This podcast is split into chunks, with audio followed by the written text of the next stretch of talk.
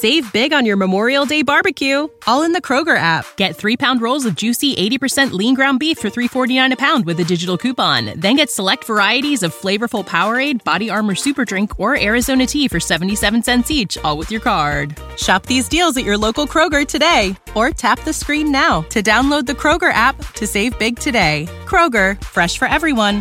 Prices and product availability subject to change. Restrictions apply. See site for details. Buckle up, ladies and gentlemen. This one is a, a doozy. I think you're going to like this a lot. Um, it's definitely entertaining. Uh, some good information out there about a dog owner who is struggling with all aspects of her relationship with her dog, with training, with. I mean, just just listen to this one. Before we get into it, as you guys know, the No Bad Dog Club is insanely informative. And if you guys enjoy my YouTube videos a little bit or a lot, or it's been helping you, you're going to want to join the No Bad Dogs Club. The prices are going up next week. Get in there, click the link below. It is the all unreleased footage of my YouTube videos. And really quick, I just want to say, we just hit 500,000 subscribers on YouTube, which is absolutely incredible. It's amazing. It's insane. So lots of really cool stuff happening. I appreciate you guys very much. No Bad Dog Army. I've been saying this for years. It's a very special community. You listeners uh, mean a lot to me. You listeners are a representation of what giving dogs a second hope can be and giving owners the real information that they need to be successful and not predicating any of the information off of politics or ego. And so you guys are the best. I can't thank you enough for supporting me and everything that we've been doing, everything that we've done. Uh, as always, I'm going to be answering your dog training questions at the end of the podcast, so make sure you listen to the end. And if you want me to answer your dog training questions in specific, all you guys have to do is head over to the iTunes chart and leave your dog training review in there. Listen to the end. Also, really quick before we get into it, shout out to the woman who was walking her dogs in New York today, not in New York City, in upstate, who met uh, my videographer.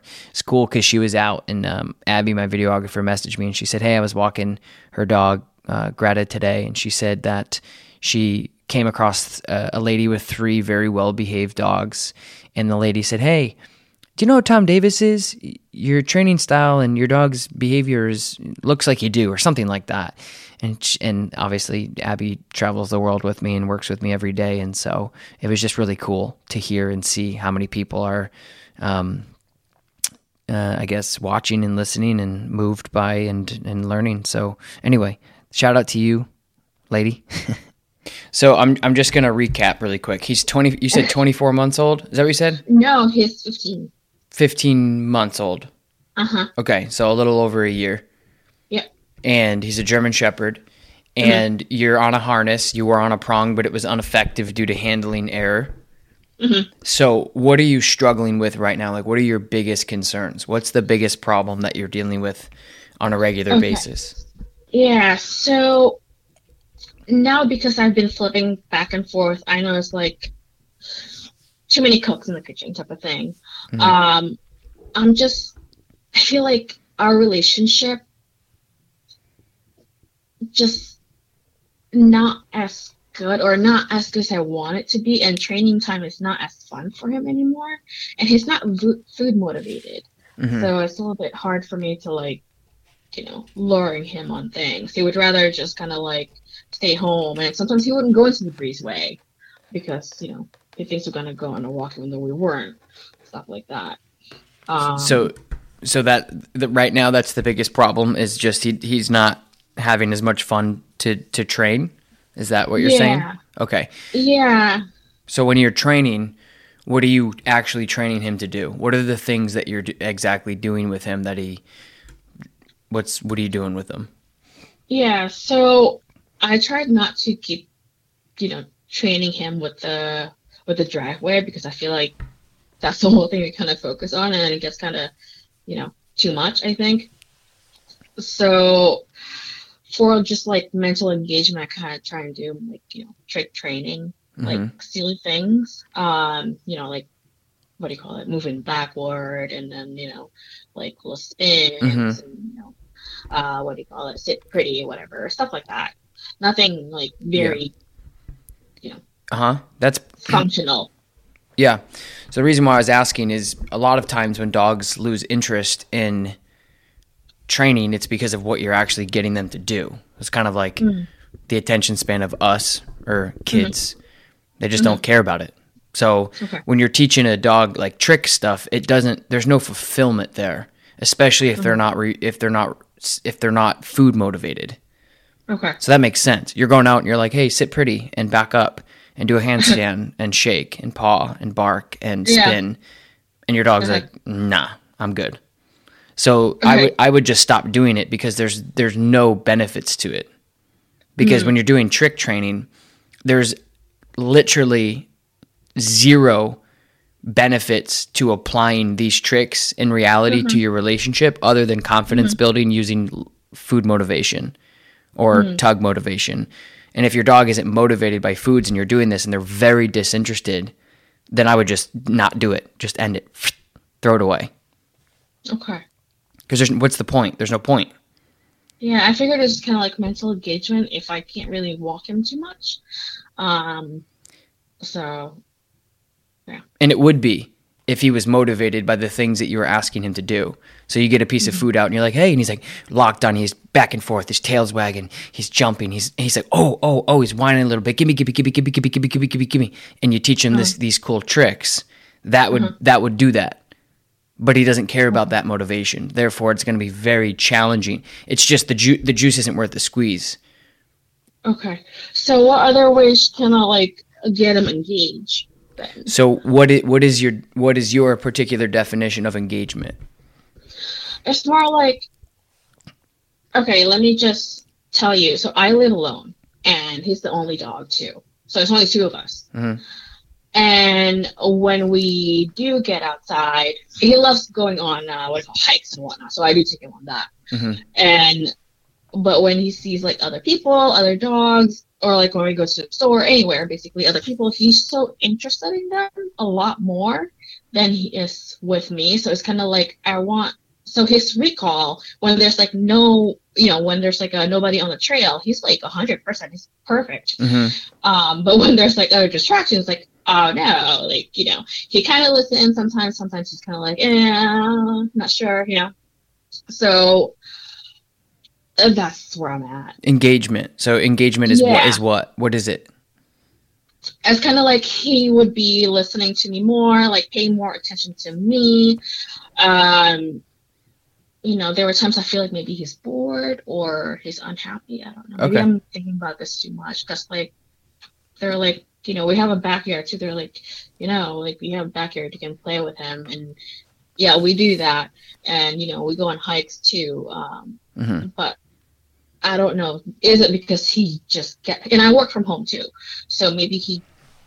I don't know if he interacts with me too much, and maybe he needs to interact with other people, or you know, it's kind of like this is my first dog too, so I'm not.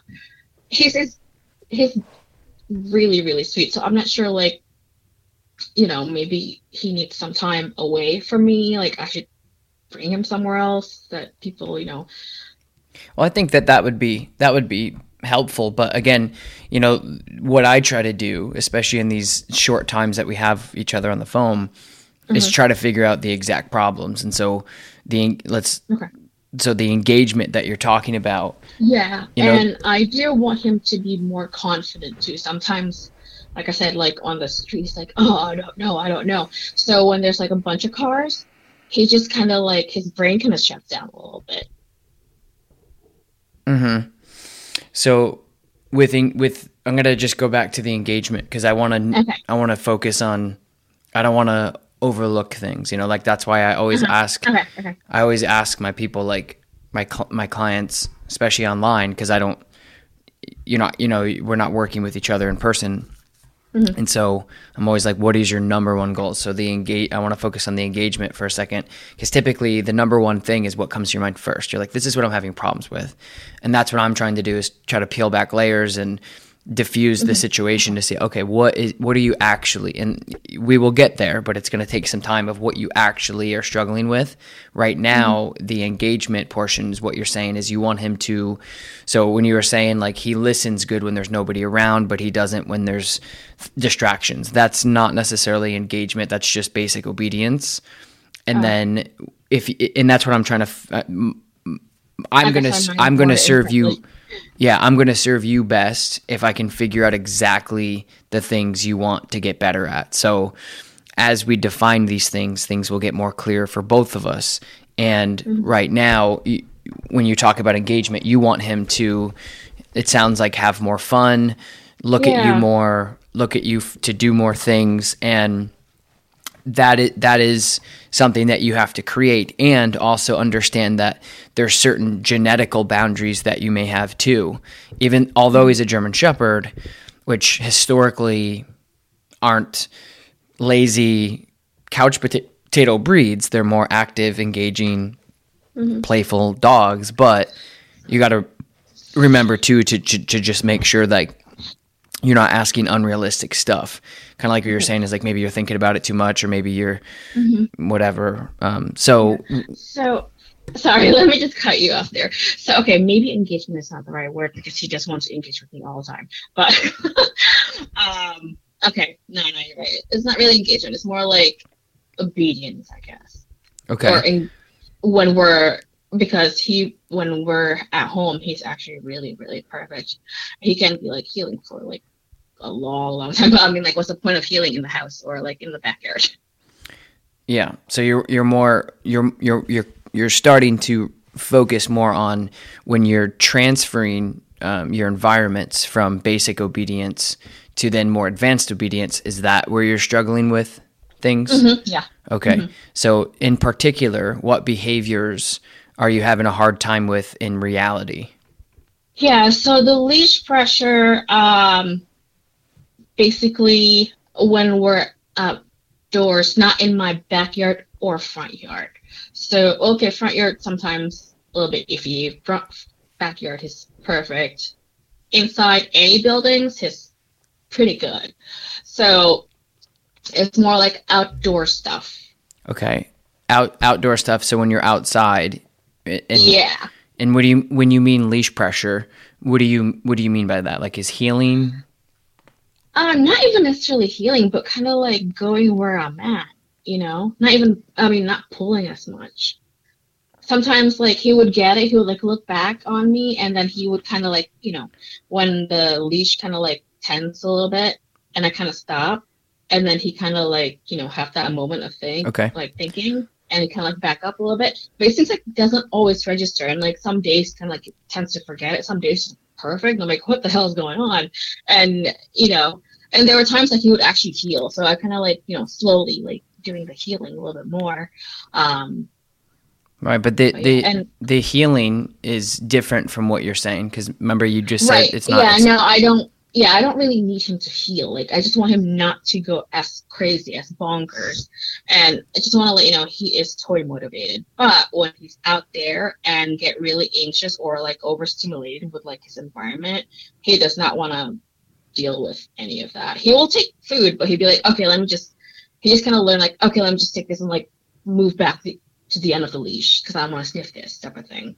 Mm-hmm. Okay, so when you're talking about leash pressure, have you taught him leash pressure before? Like, have you taught him how to mm-hmm. yield to leash pressure? Yeah. Yeah. Okay. So what I would do is try to reformat that a little bit outside, but maybe mm-hmm. starting inside and then transferring outside. And all you do is you teach him uh, you, when you apply pressure with your prong collar, your flat collar, or your harness, it doesn't mm-hmm. matter. When you mm-hmm. apply pressure, he has mm-hmm. to learn how to shut that off. And I would start by doing this inside and then transferring that outside. Okay. Inside is perfect, so I actually don't have to do it. Um, I have, you know, just to kind of like okay. slowly get him out there. But then, like, he just keep following, and then I'm like, okay, so I don't know if he's actually learning anything. but once what do you mean? What do you mean like, he's fo- What do you mean he's following you? He's following like and the leash, so it's kind of like you know wherever I'm going, like with the leash, he'd be like, okay, like he gets it right away. But once we we add an extra element. He's like, huh? Backyard is perfect too. Mm-hmm. Like I said, like property is great, but once um it's that this is why the trainer is like maybe just put him into anxiety. Um we go in the front yard, he shuts down. He would like sometimes like now he's a little better. I have to put him on like long lead, so I feel like sometimes he's scared. Maybe I overcorrected him when he was younger.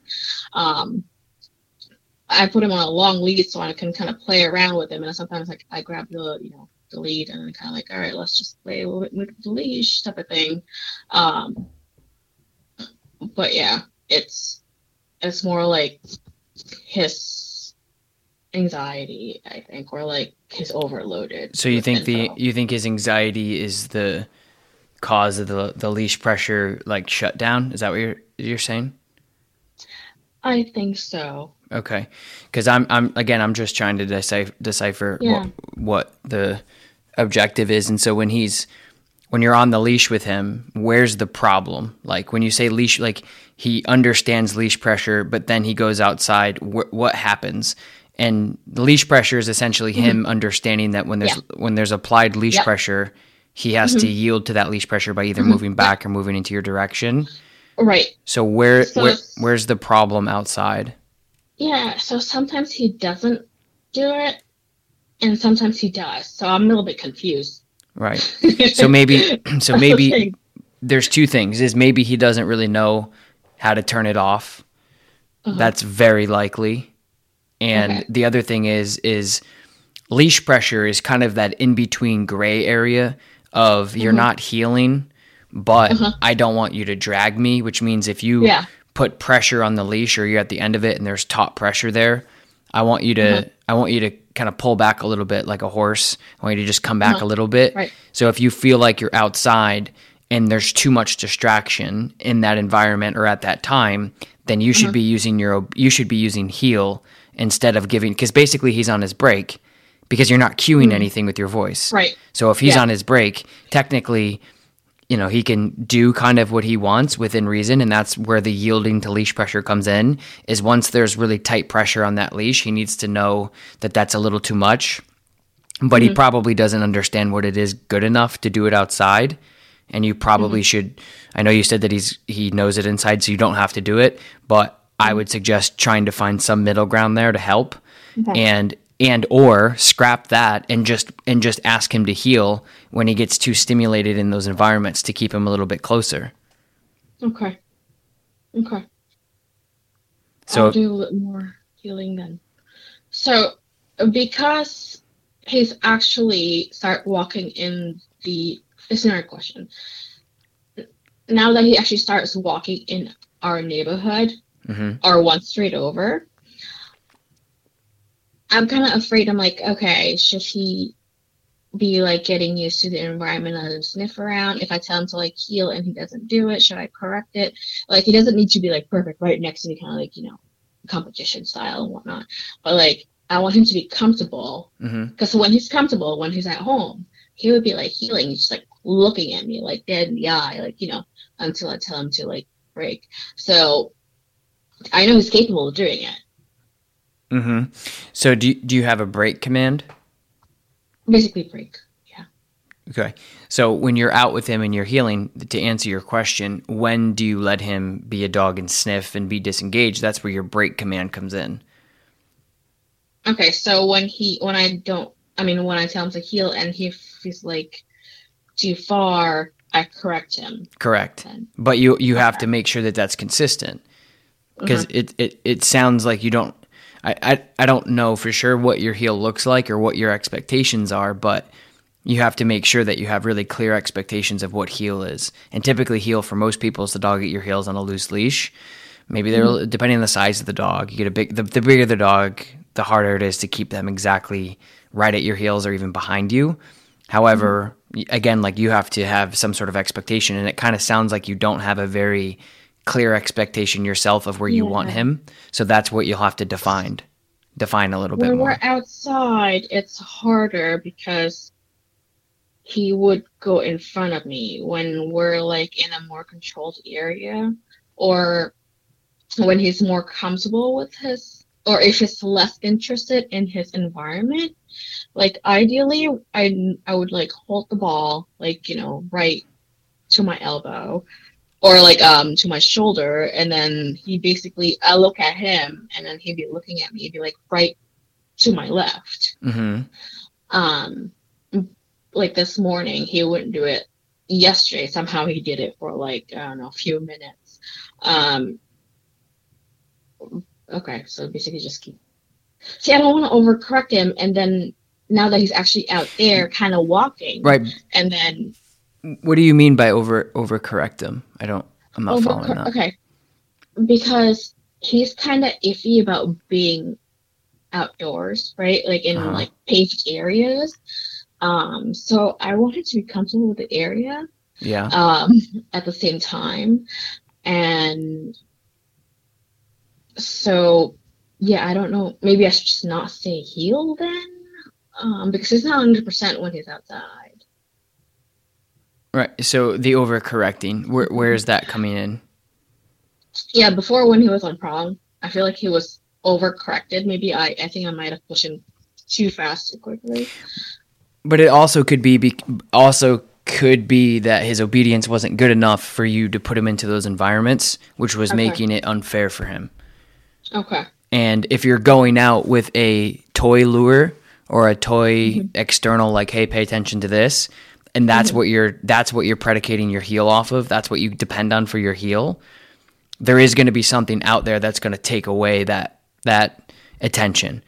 And but but that's what I'm saying is it doesn't sound like his I know you said it's great inside, but it doesn't it doesn't sound like you're at a point where you should be asking him to heel for two how how long are you trying to get him to heel right now when you're out? Um, not much actually, because I, you know, I don't want to, I don't want him to steer too far from, you know, where I want him to be. So right now, I just want to get more comfortable with the, um, we just start walking on the neighborhood again. Um, So like how how long do you think like, like, yeah, seconds? probably like okay, probably like ten seconds or like. But if he's like super engaged, if I can see like he's super focused, I take it a little bit further. Mhm. uh, maybe like 30 seconds. You know, Mhm. not too Mhm. much, not too much. Yeah, it's not too bad. I would just, again, I would I would really be focusing on when you're when you're out and you're heeling him to start kind of tr- transferring out that that ball, um, because again, that's what you're hinging your whole heel off of. So if he's so that's what I'm saying it is. It, it's it would be hard to tell. Judging by what you've told me, if the dog actually knows heel well or he's just looking at the ball. Right. So if you go outside and you say heel, because because if if he's just looking at the ball, which it sounds like he mm-hmm. is, you're like, hey, you're obsessed with this. It's on my shoulder. He's looking at you. You're moving forward. You're like, oh, he's heeling. But really, Yeah. if you were to put that at At your foot and moved it around, you'd be like, oh, he's watching my feet. It's like, no, he's not. He's watching your ball, right? Or if you were to put it on your arm and hold it out, you're like, look, I taught him how to look at my hand. It's like, no, he's looking at the ball. So, it- that, but that's what I'm saying is, is it's kind of this false hope of he really doesn't know heel, and that's why you could have been overcorrecting him because his understanding of what you were asking him didn't really line up. And so, the other thing is, which is why I think that this is more true than not, is because if again, if you are predicating and hinging your entire success over that external motivator of the ball, what's going to end up happening is is if that's a five dollar bill, as soon as there's a ten dollar bill in the area, boom, it's gone. Mm-hmm. And then you're correcting him, and he's confused, and you're correcting him, and he's confused, and that's where he may shut down and lay down because he's like, I don't understand. I, I I don't know what you're asking, and this happens all the time. Where the dog actually doesn't know the behavior. The owners are frustrated in asking the dog to do it in unrealistic environments, and it's completely predicated and dependent on either food or a ball. So once, so that's motivation. So once those motivations are overridden by natural environmental stimulation, squirrels, chipmunks, birds, dogs, the dog completely disengages and then we get frustrated and we're nailing the dog and then the dog is getting stressed or more reactive mm-hmm. and so it kind of it, it comes into this whole thing so i would really make sure, and I don't know, and you're really not going to know, but I would try to really focus on making sure that the dog know. Like if you if you put the ball away, and you mm-hmm. said his name and you asked him to heel see you gotta have to watch his behavior to see what he does and see how similar it is to when the ball's out. If it's not the same, then essentially what could be happening is he doesn't know the heel at all you're going outside and asking him to heel. He pulls in front of you when he sees certain environments, which makes sense when he sees certain distractions, and then you're overcorrecting him, and he thinks he's just getting corrected for being outside. So that's why he doesn't want to go outside. That's why he doesn't mm. want to go towards this way. That's why he doesn't want to mm. go do X, Y, and Z. Is because mm-hmm. it's very stressful for him because he's like, I don't understand. Damned if you do, damned if you don't, and that's where you can start yeah. shutting dogs down. Mm. Okay. You see what I'm saying? Yeah. So it's a lot of yeah. troubleshooting to make sure. You know what I mean? Because I know what you're saying. You're like, oh. No, well, no, I, I get it. Yeah. yeah. That's why I'm like kind of afraid to like put him on the prong again because I kind of have a hard sense of correction to begin with, and then at one point he, well, you know, he would like shut down. Like, sure. He definitely pulls less, and then he would he knows how to shut down the pressure and whatnot. But at one point, he I think he was so frustrated that he just kind of ignores it. So I I don't you know because yeah. I'm like like I'm not good with handling him with that anyway. So I'm like, yeah, let's. right, but also think about how frustrated he is when he also doesn't know what you're asking him to do either. Yeah. So you yeah. get you get maybe not knowing really how to yield to leash pressure that well, and maybe not fully understanding what you're asking in an unrealistic environment. So you're you're you're you're really kind of walking on a thin line, tightrope there with like possibly being successful, but you don't really have your card set up to be successful. Mm-hmm. I tried one of your videos where you just kind of go, you know, the other way, like opposite 180 type of thing. Mm-hmm. And what he ended up doing is just kind of thought that, like, this is where what's funny because he thought that what he wanted me to do is just he would go in circle. Like he would literally until today, I, I stopped doing that. Um, basically, he would orbit me instead of like just kind of release the pressure, and he he would like go to my right and then uh, circle me and then go to my left and then pull again. Mm-hmm. When he's like overly stimulated, that's what he would do. Is like, oh, mom wants, you know, mom wants me to circle. I'm like, nah, I don't want you to circle me. Mm-hmm. I just mm-hmm. want you to like, How, not pull. what what side do you walk him on? on the left. Okay. So when you're doing that exercise, you have to do it in a in an environment that he is not distracted in either. So he knows because the goal okay. the goal of that exercise is to essentially when you come out, you turn and you say, "Hey, I'm doing this instead. I want you to pay attention to me. I want you to engage with mm-hmm. me." But if your mm-hmm. timing is wrong and you just said like you're do you're allowing him to do all the things that you shouldn't be allowing him to do, he's going to the left, he's going to the right, he's circling you. So it, it's just all a, a, a handler error problem. Mm. Yeah. Be, because he shouldn't be switching sides because that's like defeats the purpose of I want you to pay attention, I want you to stay engaged, I want you to stay focused, I want you to I want you to pay attention to what you should or shouldn't be doing. Oh, what I meant when he's circling me is like uh, you know, when you when he's like um, what do you call it? Kind of pull a little, a little bit and then kind of like correct him or like get him to like notice the pressure. Mm-hmm. I kind of go move the other way and then we kind of walk a little bit and then kind of move back the other way and like you know until it's like loose mm-hmm. until the leash kind of loose and yeah, that's when he thought it would just kind of go in a circle. So. Yeah, I know. Yeah, I know. I know. Okay. But that's what I'm saying is is if he's going in a circle, he's going left to right, which he's not, he can't he can't do. He's got to stay on the left, and it also you also have to make. Are you? What are you saying when you're turning? When I'm turning, okay, let's just say we walk, and then he would be, you know, he would always be on the left side because that's uh, you know mm-hmm. away from the road. Mm-hmm. And if he like push, I mean, uh, pull too much, that's when we kind of reset. And then I kind of like do a little tug, and then like kind of you know pull him, well not pull him, but you know a little tug, and then we kind of I move the opposite direction, like yeah, you know the other way. But I, but he would be on still be on my left, and then we walk a little bit. So he would his body would be like closer to the road, and then once he kind of pull a little bit more, I turn away again or turn around again. So we would go from the original direction. So you know what I mean? Does that make sense? Not really. It, but what I'm, what do you when you turn? What are you asking him to do? Um, Like I know what you're trying to do. You're trying to do a calibration and a tune-up, but when you yeah, when yeah. you Basically, that's it. when you turn, what are you saying? Um, Because it sounds like you're just pulling him to the other direction, and then he's just going to the other side, and he's pulling you the other way. yeah. I, before I would tell him to walk. What is what is your walk command? Um, see, the thing it's not really a command because I don't have a walk command. Okay. Well, I was gonna teach him to like walk. It's gonna like loose, loose. I was just gonna like walk or whatever. Okay. Because it's not really heeling. Because you know. Yeah. That's what I'm saying is you gotta you gotta really decipher those things. And that's why all this confusion is happening. That's probably why he's shutting down is because you're throwing too much stuff at him and he doesn't really understand it. And so mm-hmm. and the other thing is is when when you're you don't really want to tug on him because that defeats the purpose of the the actual in, the engaging dir- directional change. Because if mm-hmm. you're tugging him, you're basically pulling him. Let's go this way. Let's go this way, and that's that's not what you want to do when you're doing the calibration. You want to mm-hmm. when you're going forward, and he starts to forge forward.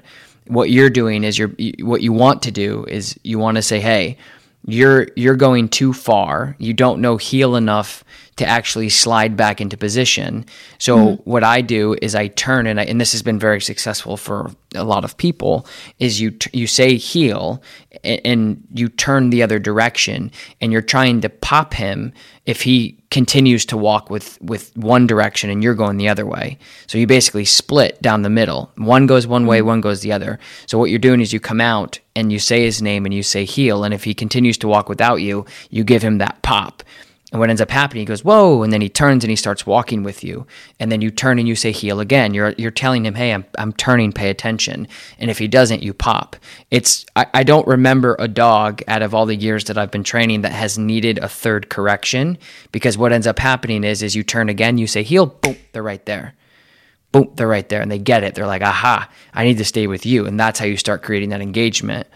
But what? But it, That's what I did. Okay, explain it better. That's what I did, okay. basically, or try to do. Right, you tried to do it because because you said that you were like pulling him, and then he would go the other way, and then he'd pull you that way, and he ended up on your right side, is what you told me. So it's I think it's just no, a- not not on my right side, still on my left. But now, even though I didn't ask him to, you know, do the, I okay, you call it calibration. I call it kind of like a reset. Mhm, Um, kind of like going back to where we were, you know. Mhm. Um, so he would be on my left the entire time. But nowadays, even though I don't, we don't, we're not doing the reset, he would still. So yeah, I guess he would be on my right a little bit for a little bit, just kind of like circle me because he thought we were doing the circle or the reset or calibration. right. That's what I was. That's what I was saying. Is he's on your right and he's on your left, and he's switching sides. It's impossible for him to not go on your right side if he's going into a circle, and that's that's what I was saying. Yeah. Okay. So. Yeah. So that's that's that's all a handling. heel- That's all a handling thing. Like your goal is to turn and to get his attention snap, but you're pulling him and you're allowing him to like orbit you Mhm. to some degree, and that's not what you. That's not the goal of that. Okay. So if he tries to orbit me, what? Just pull him. Use your leash. Yeah, don't let him. Like he should. Yeah, right. Exactly. He, I mean, if he if he's Okay. on your left side and he goes, "Oh, I'm gonna I'm gonna wrap around you," you you catch him because then you then he just spins you around in a circle. And he goes mm-hmm. zoop like this, and he basically just kind of makes a fool out of you. He's just zoop. I'm going to spin you around quick, and then you just spin. That's not because that because it, it comes down. And the reason why we handle on one particular side rather than the other, and it mm-hmm. doesn't necessarily matter. To, I always handle on the left, but if you want to handle on the right, that's fine. But the goal is is to say this is where you need to be, and because mm-hmm. that's what I'm saying is he's like, yeah, okay, spin around, spin around like a circus, and that and that's where you're going to lose that handling control with them and that's Okay. you know that's Okay. likely what's going on Okay. All right. I'll correct him with that. i would just Yeah, I would just use your leash pressure to stop him from going around and teach him what you want. But also have a dis- have a distinguishing cue for it. Don't just say Mhm. like a random thing that he doesn't know. Mhm. You know. Okay, well he does know heel. But you were Uh, saying you were saying walk, and he doesn't know that. You said. Yeah, well before I did, and I'm like, this is not working, and he start hating the word like, do you want to go on a walk? I was like, oh fuck it. Yeah. I was like, what the hell? so, um, but yeah, I know, like home, um, you know, or like in the areas that I know he knows, and you know, it's not always the ball, and yeah, Yeah, and you can you can say heel Um, that's fine, and that's kind of the goal. Is you turn and you say his Mhm. name and you say heel and your goal is just to teach him what you want him to do. Like, Okay. yeah, I just did a video on that on my channel where I turn even I- though it's not perfect heel like outside, at least he kind of got you did this is what I'm telling you to do type of thing. Yeah, and you, you, but yes, but the that in in that particular calibration that we're talking about, that is like you said to reset him, to get him to get Uh-huh. calibrate him to you. You say, hey, Yeah. you got to pay attention to me. This is what we're Mhm. doing, and then you can move forward and heel him. But again, like it doesn't sound like you have very set standards of what the heel command is. Yeah, it's kind of hard when we're outside. That's the standard one. Kind of like it's kind of hard to set a standard when he can't even like walk on a leash. So Yeah, but that, I that's that's why I'm afraid to like ask him to heel because I'm like if I can't really like I have a hard time you know just leash walking like Right, have, but that's what know. I'm saying is is obedience isn't good enough to get to that Mm-hmm. point. Because Mhm. that's what's that's the equation here is he can't walk yet on a leash, but I'm asking him to heel outside, and that's a Mhm. failing. So that's a failing problem right there. You know, that's like never going to work. Mhm. So you have to really work. You have to kind of go back down to the basics and teach him those fundamentals where he really understands them realistically, so you can move forward. And then as you move forward, then you're able to do better at your heeling. But right now, it just sounds like you're throwing a lot at him, and you're switching a lot of gears to try to figure out what what works, which is good.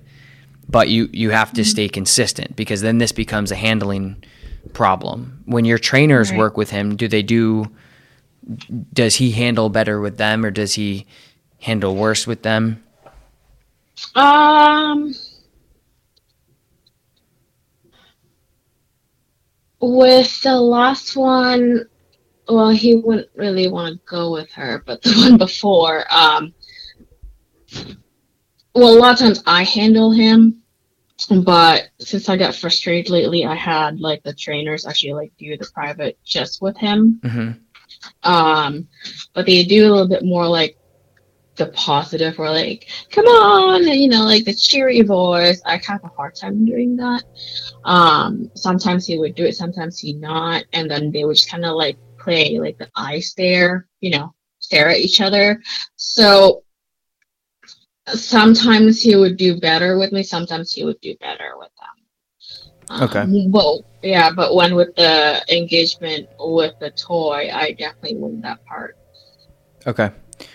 Got it. I was just curious. I would, um, like I said, I, I would just. It sa- it sounds to me like your handling needs to improve in order to handle these situations outside hmm to get better.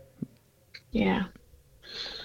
Yeah, it's uh when it comes to the harness though, like when he goes to the front yard and he gets anxious, he I literally have to pull my dog out. mm-hmm. So So walk me. and Walk, he would just shut down. He yeah. would like just kind of be like, you know, like laying down. It's like he doesn't want to go. Okay. Walk me through that a little bit. So when you're you're getting ready to bring him for a walk, he Mm-hmm. is just hanging around the house. You grab the har- harness, you grab the leash, and or is he already on the ha- harness, or do you have to put it on him? How does that work? Yeah, so normally I would put on him like inside and then, Mhm. you know, put the clip, uh, what do you call it, leash, and I open the door. Um, and then like I would tell him to SIT, he's here now, SIT, and then he would do it. And I open the door and I'd Mhm. tell him the, you know, the termination. And then he would be like, he would give me that look like, I don't really want to go. So I just keep SIT. Mhm. and then I'm like, and I'll tell him like, you know, okay, come on, let's do it, and then a lot of times he wouldn't, and I would just kind of like pull him up. And it's like he just kind of keep pushing, like you know, planch it, and it's like I'm not going to the breezeway, and sometimes he's kind of like, all right, fine, we'll just kind of wait here, and then you know, I just kind of be on my phone. Next, you know, he'd be like in the breeze, I'm like, oh, okay, there you go. So it's kind of like a lot of, you know, staring Mhm. or so that's kind of frustrating. And sometimes like he knows what the backyard is. So if he, even though he's on a leash and whatnot, if I tell him like you want to go back there, it's like oh hell yeah, and like you know I'd be like when I tell him you know the what do you call it the termination, he'd be like yep, he he would do it happily, you know. Um, but when it goes to the front, it's like mm, I think I would just stay inside. Do you? You know, Is there a reason? Do you feel like there's a reason? for being out there. No, No, no, no, no. Just Uh, like pardon? yeah, just like when when you say he's like fine going outside or whatever. Like, is there a reason why he doesn't want to go outside, like in the front? Do you feel like there's like he's just Yeah, because he thinks we're going to walk, and like I said, I think he's kind of iffy about moving cars. Though this is what's weird. Once he moves, like if I do get him to walk off the property, and like few houses away, he's like, "Oh, I'm enjoying this." And so I'm Right. like, "What is going on?" Mhm. You know. And like after a little bit, he's just not pull as much. Yeah. He's really good most of the time, but like there were times like this space is like between the end of my driveway and then the first house. Like holy shit! It's like, you know, Yeah. he's gonna get in with those areas. So it's kind of like as soon as he gets over that threshold of your house or your property, he's like, okay, fine, Yeah, okay, that's common. I've I've had that. not really. Yeah, I've had that. Um, excuse me, I've had that happen to me, like in the facility when I'm working with the dog that maybe just doesn't understand the the objective. Like if it's a new dog I'm working with, they're like, "Ah, I don't want to do this. I don't really know you, or I've had certain breeds like mastiffs or really protective breeds just not want to leave the house because the kids are there or whatever. Uh, or or sometimes dogs are just like I said. This is kind of going against the German Shepherd genetic um, background of like being very overly stimulated about going to do anything. But sometimes dogs are just lazy, where they're like, I don't want, you know, I don't, I don't want to, I don't want to go work. I don't want to go think. I don't want to go uh, and and it could be a mixture of also the dog being insecure about the car so then it's like yeah these are kind of scary. It's kind of a scary environment you know? So it, it could be a mixture of, of of all those things kind of put together but what i would do and here's what's been very successful with me is uh-huh. do you have a martingale collar just a regular like flat collar type thing? Yeah. okay. What i would do is do you have a long line like a long leash? Oh yeah, I do. Okay. Here's what has been this has never failed me, knock on wood. What I do is when it, when I get a dog that kind of what I call plants their feet, they're like, "Nope, make me. I don't want to do this." Yep. I get the long line, I get the martingale. The harness doesn't work just because it kind of flops over their head when they put their when they stand on the ground. Um, there's two things. You, you go to the end of the um, you go to the end of that long line, like 15 to 20 foot, and you kind of just pop and you turn around and you start walking. I've never had a dog plant their feet after that. They've always just a little bit of pressure and then they come running. And then you just switch to your regular leash and you go about your training. Over time, that will kind of oil up that very sticky situation, if you will. If it's like if he's stuck mm-hmm. there, kind of oils that up to mm-hmm. where they just don't do that anymore and they look forward to just going out and they know that they can't get away with it. Mm-hmm. Um, and the other thing is what a lot of people do, which can fail you, is they sit there and talk to. So don't talk to the dog and Okay. I mean, you can encourage him, but don't sit mm-hmm. there and say, "Come on, buddy, we're gonna go for a walk. It's gonna be fun." Yeah, that's exhausting. Yeah, it is. So what I would do is just you put that leash on his flat collar mm-hmm. or his martingale mm-hmm. rather, and then you just you just let the long line out and you walk to the end. You can kind of give him some pressure. You turn your back, and then a couple a couple pieces of pressure, and then boom, that that it usually moves that way. Um, you can turn. I mean, this is discretionary. It, it all is with dogs. You can turn around and encourage him. Come on, buddy, and give him a little bit of pressure, and he'll jump. And, and typically, like I said, they kind of go no, no, and then boom, they they move forward. Now, why they don't want to go out and do that stuff is is sometimes a mystery and it doesn't really make any sense. But like you said, as soon as he gets past like the the the property line, he's fine, then mm-hmm. so be it. Okay, fine. I have to work on this for a little bit and kind of oil up mm-hmm. that scenario. But that's what mm-hmm. I would do. And I and I would I would think that over time if you do that enough, he's just going to walk with you freely. But right now, if he st- sticks there and you're on a shorter leash and you're turning around, and you're like, "Come on, buddy," and you're looking at him because it, it, what ends up happening is is it, it, becomes this kind of babyish type behavior and bratty yeah. behavior where he's like, "No, I'm not going," and then you turn around and you're like, "Come on, let's go," and then he's like, "No, I'm not going," and you so to be honest this to me and like the dogs that I work with in these scenarios, it's not an option. Like we're going. This is what we're doing.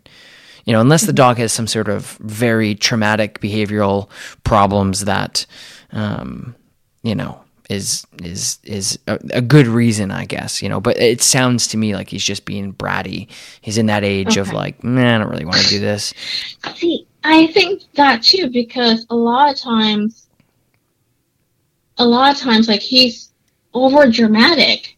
Yeah, definitely. About a lot of things. Like the first time I cleaned his ears, like she, you're going to kill me. And yeah. I'm like, we're done. I'm like, huh? What?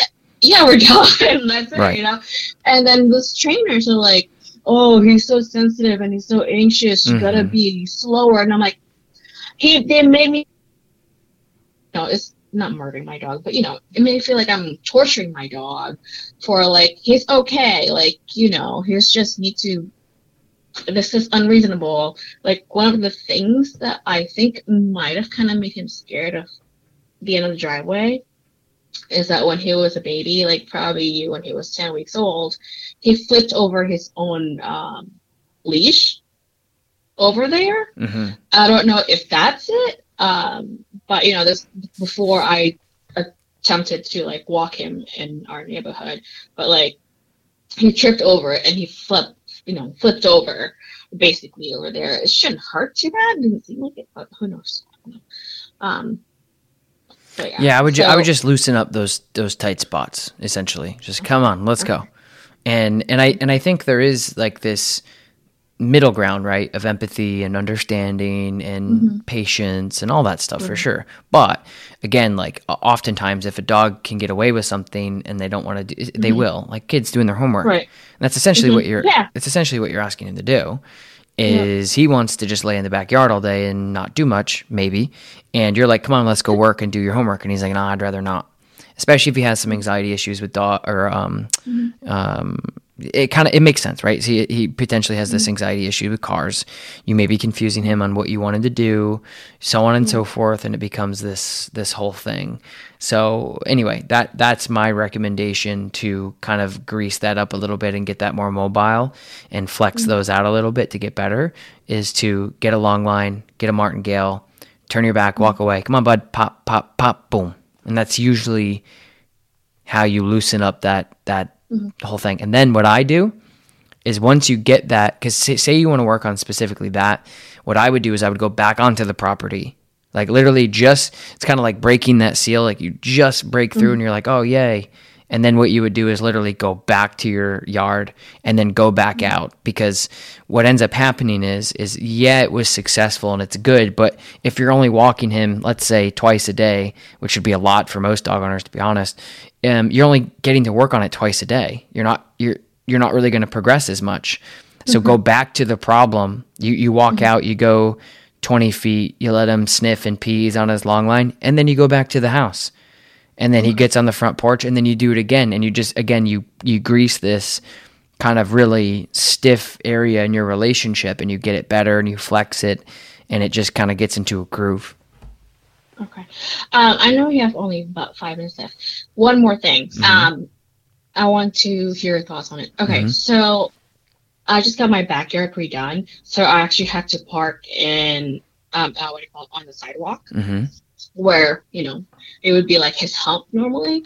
But like the past few days, he actually because he, you know, if we go on a hike, he needs to go to my car, right? So he actually been walking to my car, but go straight to my car should I just keep parking there, kind of like getting he, him used to it? But then, like, would he just associate that my car is there?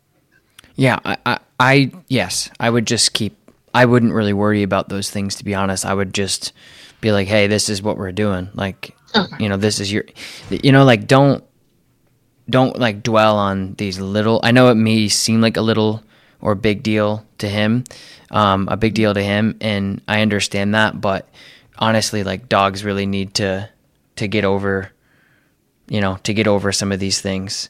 Um, you know, like it's just I, I wouldn't I wouldn't look into it too much. I would really just move forward and just say like, hey, yep, it's my car. Does, or hey, this isn't your car, but we're getting it anyway. Like I wouldn't trip up over these little things, you know, like if you give it, that's what it kind of sounds like. Cause I would, I would say the opposite of what your other trainer said, judging by what you've told me over the phone, that it almost seems like you're tripping up over really like basic stuff that you shouldn't really be tripping up over this much. Like you said in the beginning, is you kind of like overthink it maybe, mm-hmm. and and it may be true. It's like, oh, my car was parked here, and my dog is used to getting into the car in this area, and now I'm over here, and he doesn't really know what to do. I mean, that is not like that's something that just as a professional who's been working with dogs and understands them, I wouldn't that wouldn't even Oh no, he actually would walk off the driveway because my car is off the driveway.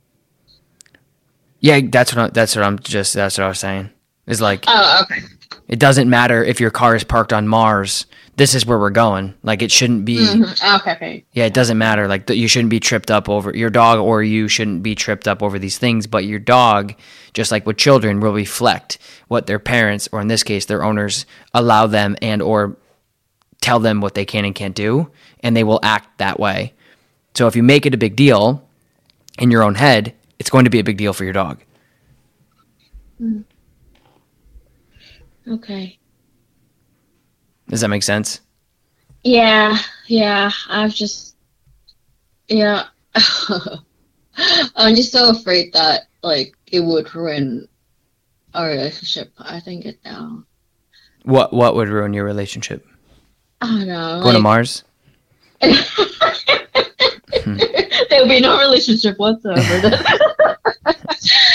oh, I just, I just don't know how to deal with sensitivity. Like before, Yeah. he was just so bonkers. You know, when he was younger, like I had to deal with bonkersness. I had to deal with like a bunch of nippiness, and he's being crazy. And now I'm like, all of a sudden, he's just become, become, oh, I don't know what to do. I just can't walk. you know what I Yeah. mean? I'm like, what is going on? Before he was like crazy, like think about German Shepherd, like you know, like crazy Len Sharp thing, and jumping all over. But now I'm like, what is going on? Is it because of me? Is it like what? You know? So anyway, Yeah, no, I get it. I totally get it. And and and there's there there's nothing wrong with feeling that way at all. I think that th- those are all normal things to be like, "Oh, but one thing I will say is you have to also understand that he is not a puppy anymore." So Right. all the things that he's doing now, uh, he's over a year. He's not a puppy anymore. He's an adult dog.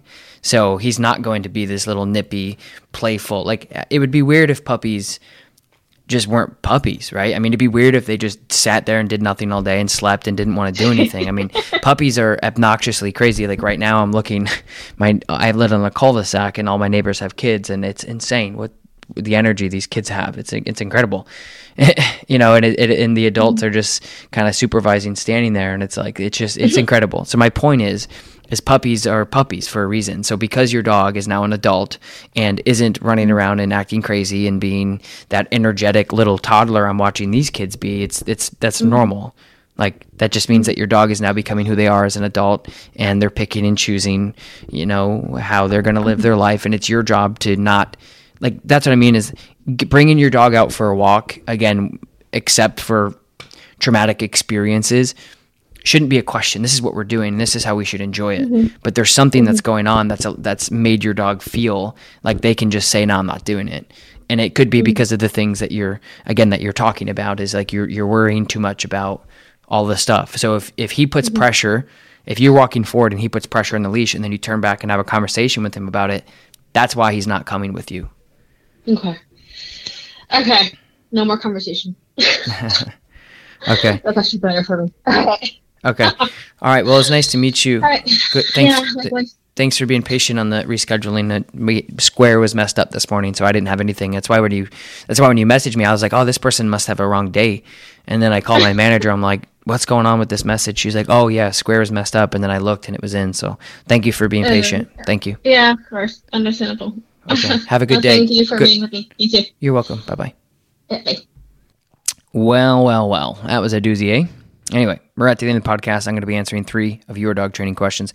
This is a five star review coming from a Love Indie. Uh, so let's see. The podcast has been so helpful in understanding how to try and develop good relationship with our dog, but also stand firm in our boundaries.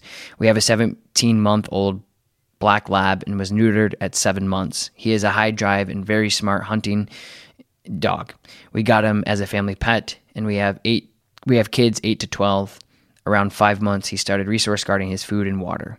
We have tried several different things and trainers. We have it managed most of the time. Air quotes manage.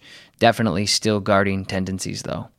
Only my husband or I can feed him. We require to put him into a sit in a place. Then we place small amounts of food on the floor, and he gives eye contact until we release him home to eat. I think him. Spelling check.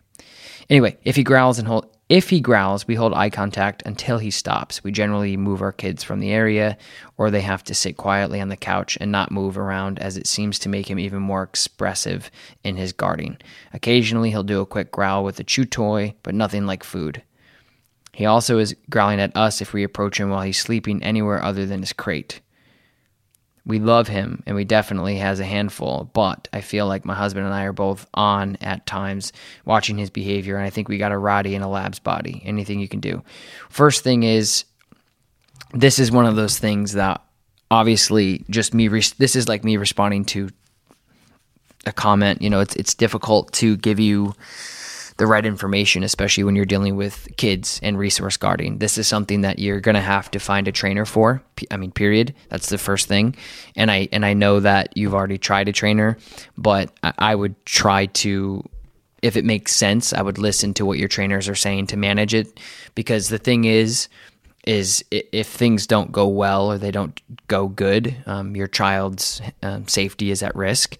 And obviously, there's nothing more important than that. And of course, your dog's um, livelihood of staying in your house. So, you know, as you know, I'm really big on eliminating complete potential problems. So if I have a so in my opinion, I would it's great that you have it managed. There's probably some things that you can do uh, as far as resource guarding, um, and we're, we're going to talk about that um, in a different podcast specifically for resource guarding um, with Forrest Micke uh, later this week or next week maybe. Anyway, um, but the thing is, is you, you have to start having like a reward system with your dog. But the reality is, is some dogs are never going like like you said, we have it managed sometimes that's all you can do. Teaching a fish not to swim, right? You have a dog that has resource guarding issues and that may never go away or may never change. And you're taking an eight to 12 year old child and asking them to do the training potentially associated with making this successful, and it's just not worth it. So, in my opinion, it would be my dog is in the crate and eating, and the kids aren't in there. Like when I, I'm I'm I'm having a child this July, and my child isn't going to be around Lakota when she's eating or chewing on something. Not because I don't trust Lakota, but it's not a good situation to put a little child that has no idea what a dog is doing is. It's not a good idea. So I would continue to work with your trainers and try to eliminate completely. See, even if I had like protocols for resource guarding, I'd have to be there. That's the thing is I can like you've already gotten a trainer in there and showed you what to do, and the only thing I can do is give you like advice. But with resource guarding, and if it doesn't work, somebody's getting bit. More specifically, a kid is getting bit. It's like irresponsible for me to even give you try this, try that, because if it fails, somebody's getting bit, and that's not a good thing. So, if you want to sign up for the for to work with me on it, we can go over a little bit more context you can click the link in the description below. Um, and I'm sorry that I couldn't give you like this life changing information, but it's just too irresponsible for me to give you like a roadmap other than just, hey, if you can feed your dog in the other room in the crate and it's 100% successful, do it. All right, you guys, next question. Tom is the best. Thank you so much. K L HV 563. Thank you so much for this for this episode. So much valuable uh, content in this. I wanted to say that I have a two I have two intact males in my house. So she's referring to the fixing your dog episode that we did with Dr. Rihanna Rice. I wanted to say that I have two intact males in my house a 20 month old German Shepherd and a 16 month old Rottweiler. Oh boy, I wonder where this is going both very powerful, high drive working line dogs. Oh boy, wonder where this is going. I also have an older female pit bull that's spayed, but I have never had a problem with aggression between them, and although I am very careful, they are trained and exercise properly and do not have access to toys or treats inside the house. Anyways, that's my experience with intact males, but I really appreciate the content and always enjoy listening.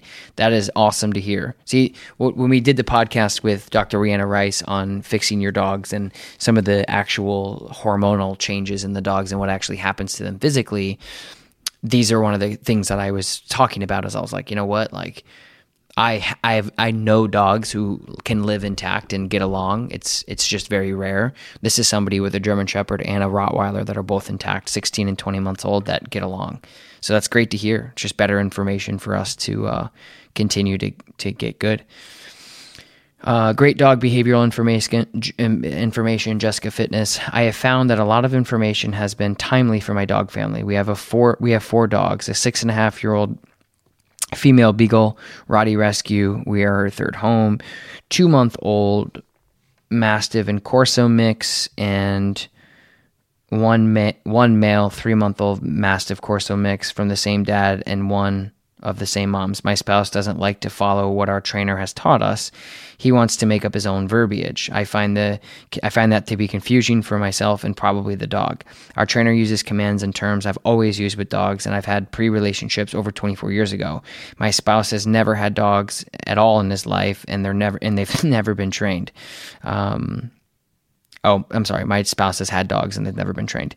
When we met, there were when we met he had a very large male Akita that had zero control with unless he got physical with the dog. That should have been a red flag. However, I decided to marry him, and when we've had dogs together, we would always fall into this pattern. We went for a oh, lost my place. We went for a very long walk, very long time, I'm sorry, without dogs because of the kids in our life. Anyway, he seems to be back on pattern of not wanting to do the commands and expecting the dogs to know what they should be doing. How do I get through to him? He gets along well with the three puppies, but they are very big now and they listen to me better than him. This upsets him and he blames it on me and not on the dogs. He doesn't seem to grasp that maintaining the consistent approach will obviously help. He uses different terms and he doesn't follow through with accountability. He gives up very easily or get rough with the big ones, almost like muscle will make them listen. I also raise kids pretty much the same by myself, and he works a lot of hours and gets annoyed at them too. Um, I I just something. It's just knowing something. Right. Okay. So this is unfortunate. Sorry that you're dealing with this, Jessica Fitness. Um, it's tough. I mean, if you guys watch my YouTube videos, or I mean, you guys obviously listen to my podcast. Um, I would say, I would say that um, it, it's important for it's important for dog owners to understand that when you're dealing and working with dogs, obviously consistency is huge. Consistency is like the biggest thing. And you really have to make sure that when you're when you're working with dogs, just like with parents, I mean, in this, even in this context of what we're talking about, it's obviously not working, right? It's like, oh, my dogs listen to me, my kids listen to me, my husband does everything different, and they don't listen to them. It's, I, I, I think you need, I, I don't think you need to really understand why that's a thing. I think you understand why that's a thing. However, um, what I would recommend is just understanding that when you are training and you are working with the dogs, sometimes it's better to just tell your husband not to work with them, not to train them. No training is better than bad training. I would highly recommend just saying, like, hey, you know what? The dogs aren't listening. I mean, you've already said these things. So, my recommendation, especially for me working with clients that are like this. It's happened. It's kind of rare for me because people kind of have an expectation of how our courses are going to go, especially working with me. But we do have my staff that deal with this more often because they have to I don't know. It's it's a weird thing, but they have to kind of do this counseling thing too, and and it's just you want to be clear with your husband and say, hey, look, the dogs aren't listening to you because you're not following the game plan. It'd be the same thing as hiring a personal trainer to get into better shape and they're not doing anything. Of course, you're not going to see results. So, the best thing to do for your dog's sake is to just try to do the best you can to say, hey, look, I'm going to be training the dogs and you don't have to, and kind of taking that ability and that power away from him because I think it's just going to make things worse. It's probably going to make things worse with your marriage too because it's just going to continue to get frustrating. So I would spend as much time as you can with the dogs yourself and train them the way that you should, and and honestly just tell him to like, hey, just give it up because you're making things worse. That's my advice um, because it sounds like you know everything that needs to happen and you know it's bad and you're looking for advice to like help and I'm sorry that you're in that situation cuz it sucks but sometimes it's easier to just say hey you know what? Let me just do the training. And if you want to bring them for a walk that's fine but don't expect them to do stuff. Don't ask them to do something that's going to regress their training and their relationship. So anyway i hope that that helps. Um, and I wish you guys all a good week. We'll talk to you Wednesday, as always. Sorry I'm a little late on this podcast. We um, was crazy busy today with the new turf we put in. Yay! So excited um, to to film some cool stuff out there. Anyway, hope you guys are well. Talk to you Wednesday. Peace. Save big on your Memorial Day barbecue, all in the Kroger app. Get three pound rolls of juicy 80% lean ground beef for $3.49 a pound with a digital coupon. Then get select varieties of flavorful Powerade, Body Armor Super Drink, or Arizona tea for 77 cents each, all with your card. Shop these deals at your local Kroger today, or tap the screen now to download the Kroger app to save big today. Kroger, fresh for everyone. Prices and product availability subject to change. Restrictions apply. See site for details.